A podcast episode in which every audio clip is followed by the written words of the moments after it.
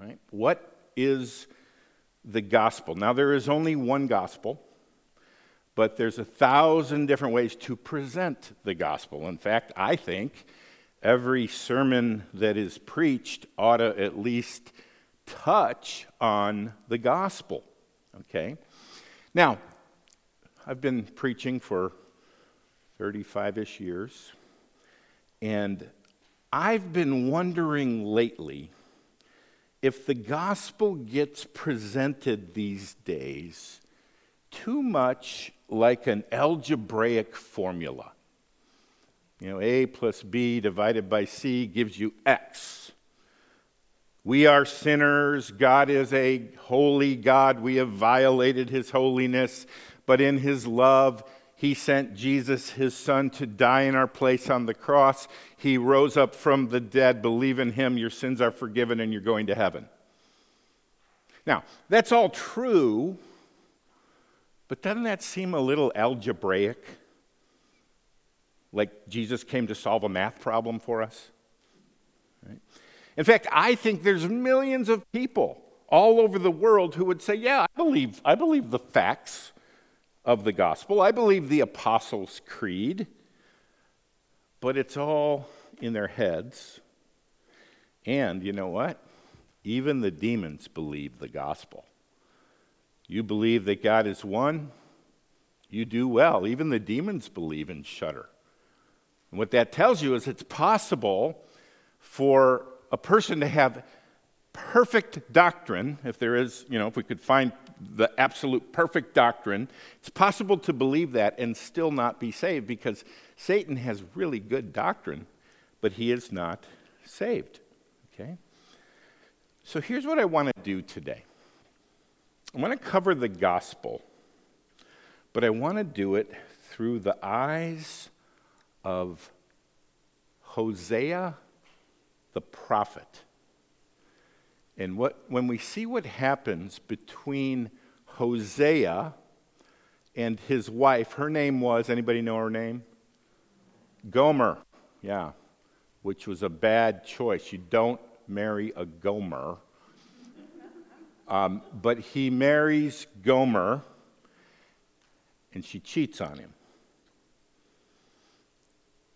And God is, in essence, saying this is the story of his relationship with his people, Israel, which is really a picture of his relationship with us as sinners.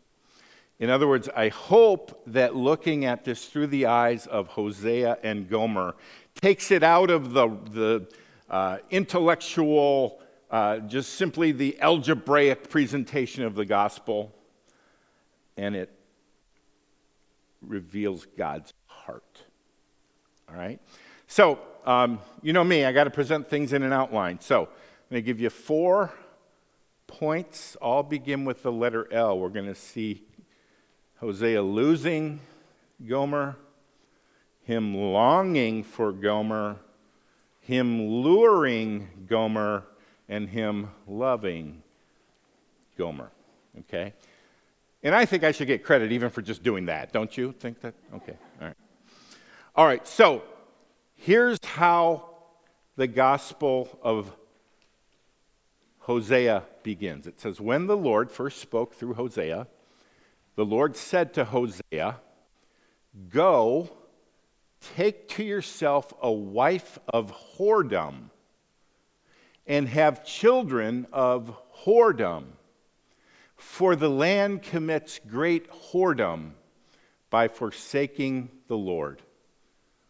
So he went and took Gomer, the daughter of Diblaim, and she conceived and bore him a son. Now, some of you are like, whoa, I thought I'd go to church today and get a nice, encouraging sermon, and here we got whoredom, whoredom. What, what is this all about? Um, what is, what is interesting is uh, that word appears three times in one verse.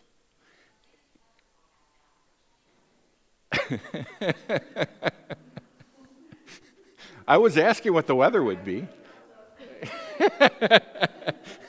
That's okay. don't, don't Google whoredom or we're going to get in all kind of trouble here this morning. Okay? all right. So the word whoredom appears three times in verse 2. It appears 19 times in Hosea and 78 times in the Bible. In other words, God's view of our sin is very serious. Okay? You go, why would he ask Hosea to marry a woman who would cheat on him? Well, a lot of times in the Bible, God not only asks a prophet to speak on God's behalf, but to live out a picture of how God feels. Okay? Now, if we pause right here, we learn something about God. Okay? See, a lot, a lot of us have a picture of God. I, I had this picture growing up that he's kind of like the traffic cop hiding behind the billboard with the radar, and he wants to trap you. Okay? And uh, if, if you go a little bit over, ah, got you, te- I got you on a technicality, and you're in trouble. Okay?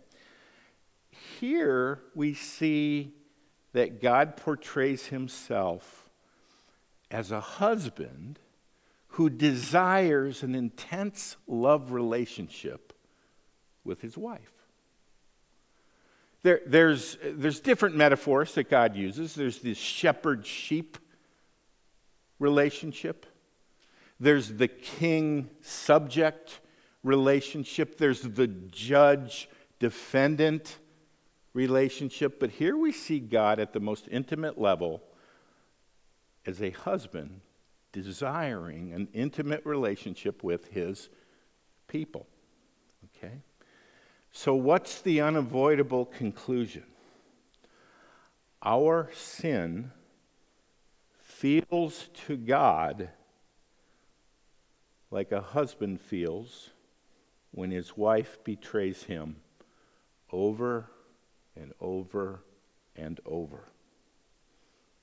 Right? That's a little different than A plus B divided by C equals believe in Jesus and you go to heaven.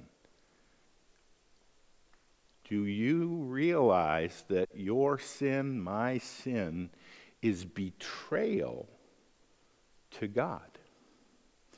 Now, I did Google, I guess I should have been told to use DuckDuckGo.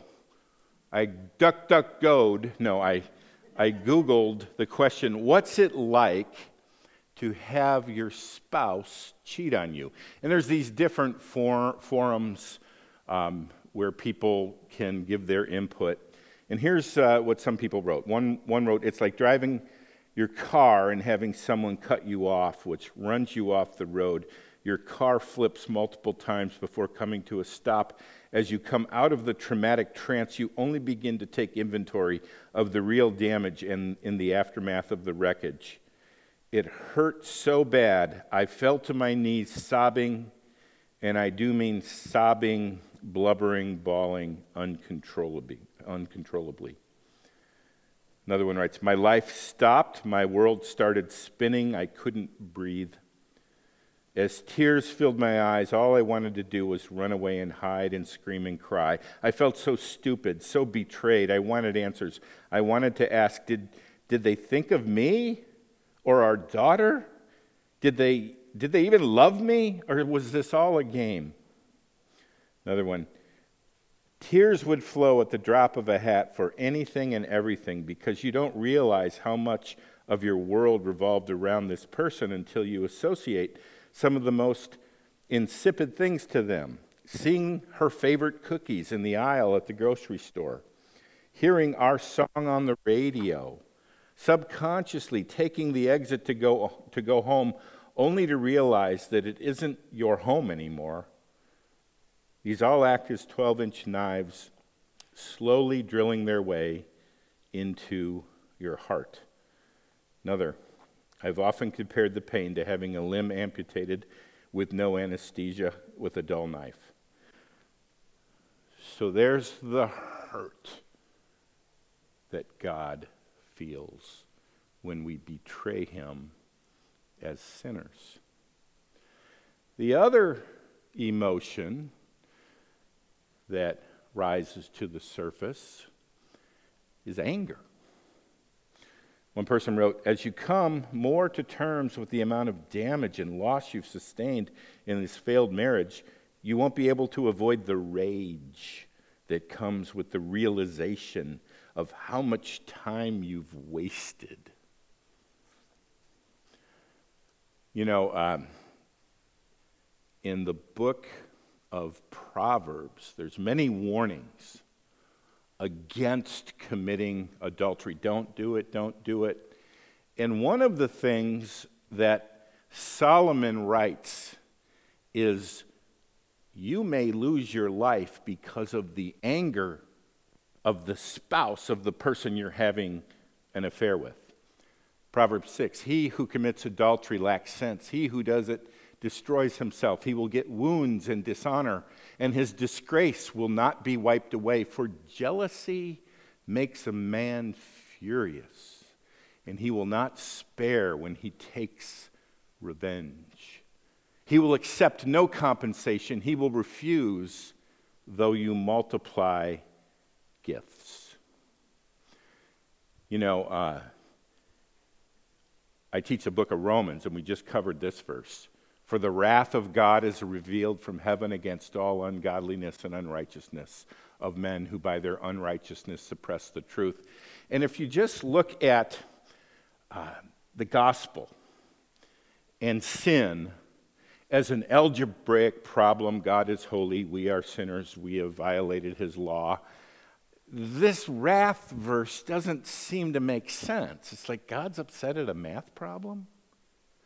But when you understand it from the point of view of a spouse who's been cheated on, oh, I see how God feels.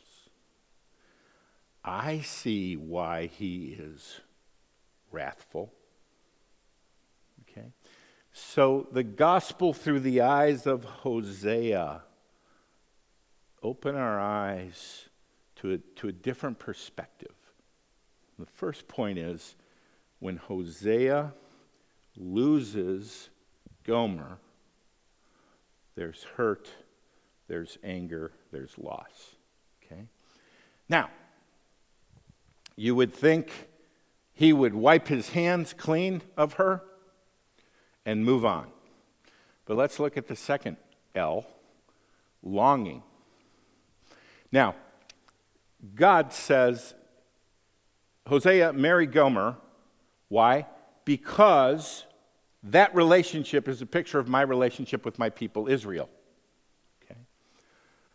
Israel has gone after other gods, idols. They're disregarding my law. I'm furious. But then, at one point, he says this. Now, this is God speaking of Israel. Therefore, behold, I will allure her and bring her into the wilderness and speak tenderly to her. To allure her means he is still longing to have her back. Now, don't take this to mean God is just a big loser and he's soft on sin. Okay? But we are to see that in spite of our betrayal of God, and, and despite his pain and anger, he hasn't given up on his people. And he still has this intense desire to have a relationship with us. You know, I think of the story of Hosea and Gomer, and I, I, I, can't help but see parallels between the prodigal, the father of the prodigal son, and the prodigal son. When the prodigal son betrayed his father, and then he repented, and he's taking that long journey back home, here's what it says And he arose and came to his father. But when he was still a long way off, his father saw him and felt compassion and ran and embraced him and kissed him. Now, here's the question How did he just happen to see him a long way off? Because every day he was out looking over the horizon, hoping, longing that his son would return to him. There's a longing. Does your picture of God have any place for a longing God? Here in Ezekiel, God said, Say to them, As I live, declares the Lord God, I have no pleasure in the death of the wicked, but that the turn from his way and live. Turn back, turn back from your evil ways, for why will you die, O house of Israel? That's not A plus B divided. That's a, a broken-hearted, longing God agonizing over his people's sin. And then there's Jesus weeping over Jerusalem. Jerusalem, Jerusalem, you who kill the prophets and stone those sent to you, how often I have, there it is, longed to gather your children together as a hen gathers her chicks under her wings, and you were not willing. So we see God losing us. We see him longing for us to be restored to him. And now we see him luring. Same verse, Hosea 2:14. Therefore, behold, I will allure, lure her and bring her into the wilderness and speak tenderly to her. Isn't this interesting? He, he doesn't go after her, grab her by the hair, drag her back home screaming. He actually says, I'm going to win her back. I'm going to speak tenderly to her. Like he's back in high school again, infatuated with that girl. Oh, what can I do to win her back. You know, John uh, 6:44. It's a favorite verse of Calvinists. Okay, um, no one can come to me, Jesus says, unless the Father who sent me draws him, and I will raise him up on the last day. And uh, well, let's point out that that the drawing here is not just this. Oh, please, please, but it's it's what you call effectual drawing. Because everybody that is drawn ends up saved and raised up on the last day. In other words, God always gets his man or woman. Okay? But what I want us to see is that while this is a strong drawing, when you combine it with Hosea 2:14, it's also a tender drawing. It's Hosea saying, I'm going to go back and get her. I'm going to bring her home, but I'm going to do it tenderly. Right? Now, let's look at it from Gomer's point of view, from the sinner's point of view. You know, um, to come to Christ you need to repent. Stop running from Christ and turn to Christ. Now, there's a mystery involved in how this whole thing works. Where does repentance start?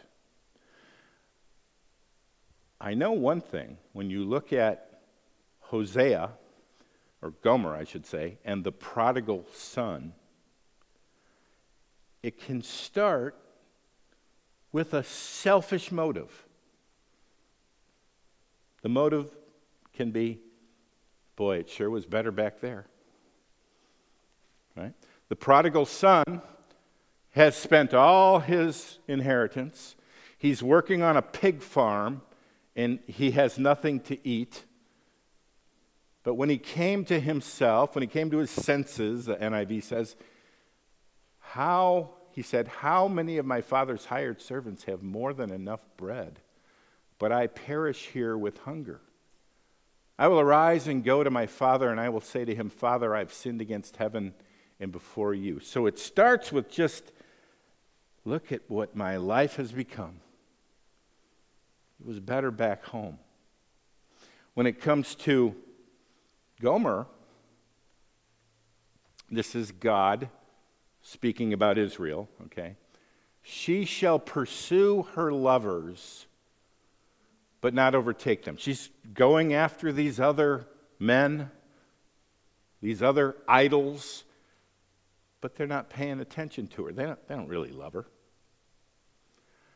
And she shall seek them, but shall not find them. She doesn't get what she's thinking will fulfill her.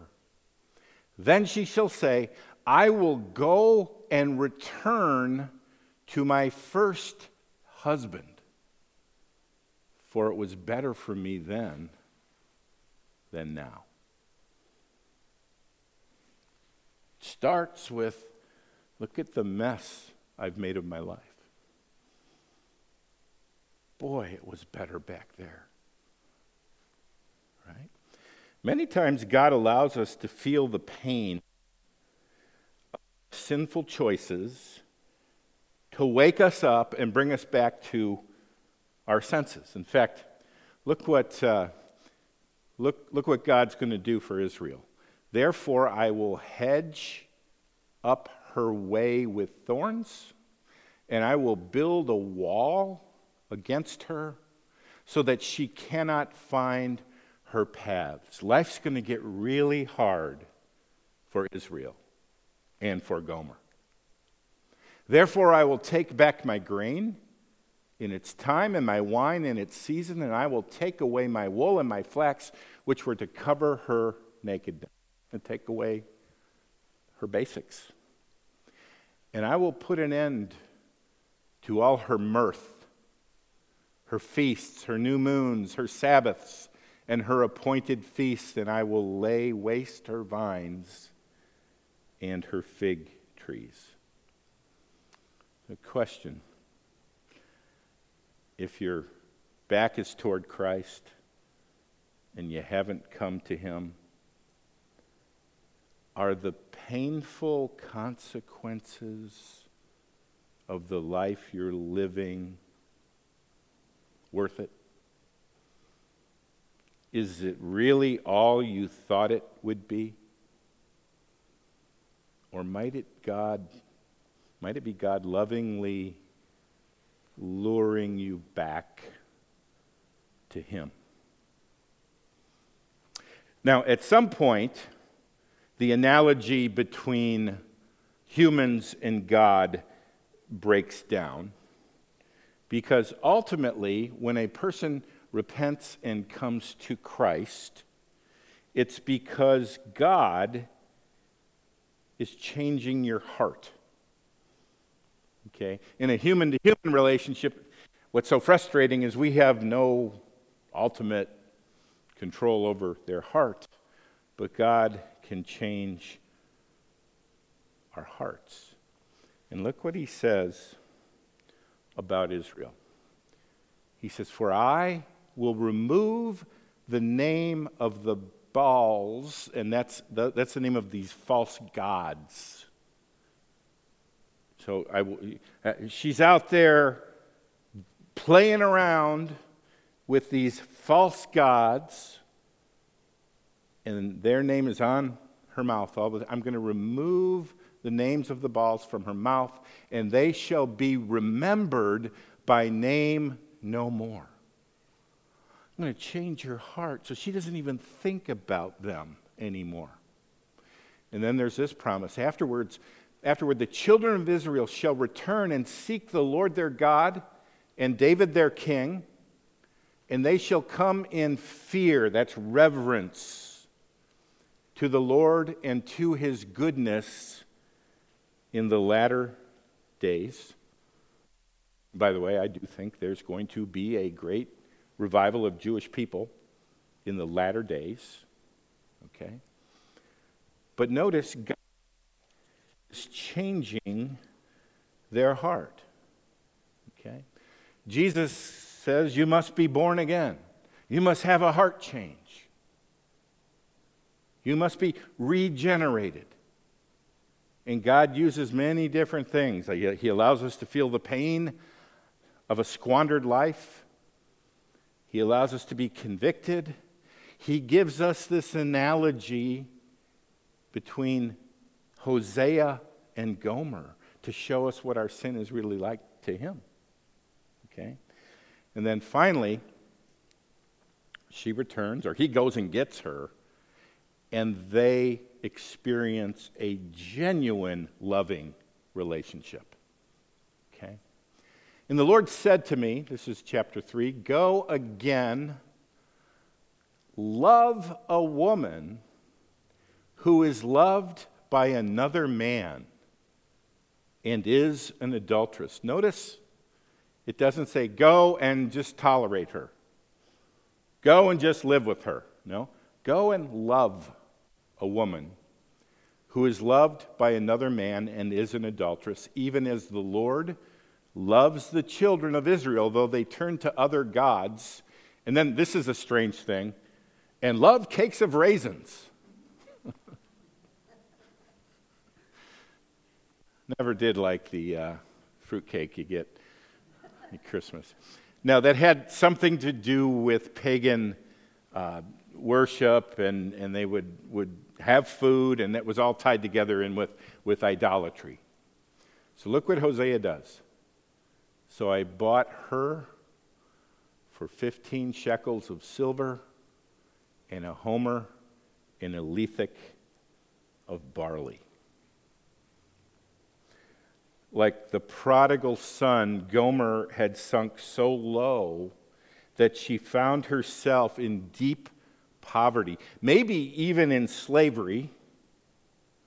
So, for Hosea to get her back, he pays the slave price. That's called redemption. When, when you buy a slave out of slavery, you pay a redemption price. Right? And of course, this is a picture Christ paid to set us free from slavery. Imagine the humiliation Hosea went through as he walked through town. And there's his unfaithful wife on the slave block. And the fool loves her so much, he's willing to buy her back. But he did. Imagine Jesus carrying a cross up a hill to be nailed to that cross, stripped naked, mocked, to buy us back but he did. So, so there's, and here, here I'll end last point with three R's, okay? There's redemption, pictured in Hosea buying her back. There's remarriage, okay? Now, God's going to talk about a covenant that he's going to make. And I will make for them a covenant and I will betroth you to me forever. I will betroth you to me in righteousness and in justice, in steadfast love and in mercy. I will betroth you to me in faithfulness, and you shall know the Lord. I want to remarry you. I will make a covenant of marriage with you. God's not half hearted, and his people are not half hearted. They're in this now. The price has been paid, forgiveness has been granted, and now they're remarried. And then the last thing I want you to notice is this and you shall know the Lord. And that word know is not just, hey, nice to meet you, nice to know you. That's the same word. You know, Adam knew Eve and they had a child. They know each other. The past is the past. This is a restored relationship where there's genuine love. Let's, let's end with the son returning to the father, and he arose and came to his father, but while he was still a long way off, his father saw him and felt compassion and ran and embraced him and kissed him. Right? That's the gospel. Not just an algebraic formula. You're a sinner, Jesus died for you, believe the facts, you're in. We're Gomer. We have hurt God. But He longs for us. He comes after us. He pays the price. He changes our heart. And now we have a genuine relationship with Him now and forever. Maybe you've never seen it that way. And maybe today God's opened your eyes and your heart and you say, I want that.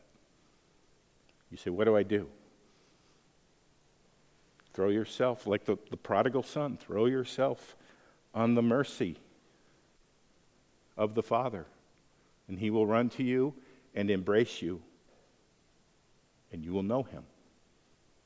Let's pray.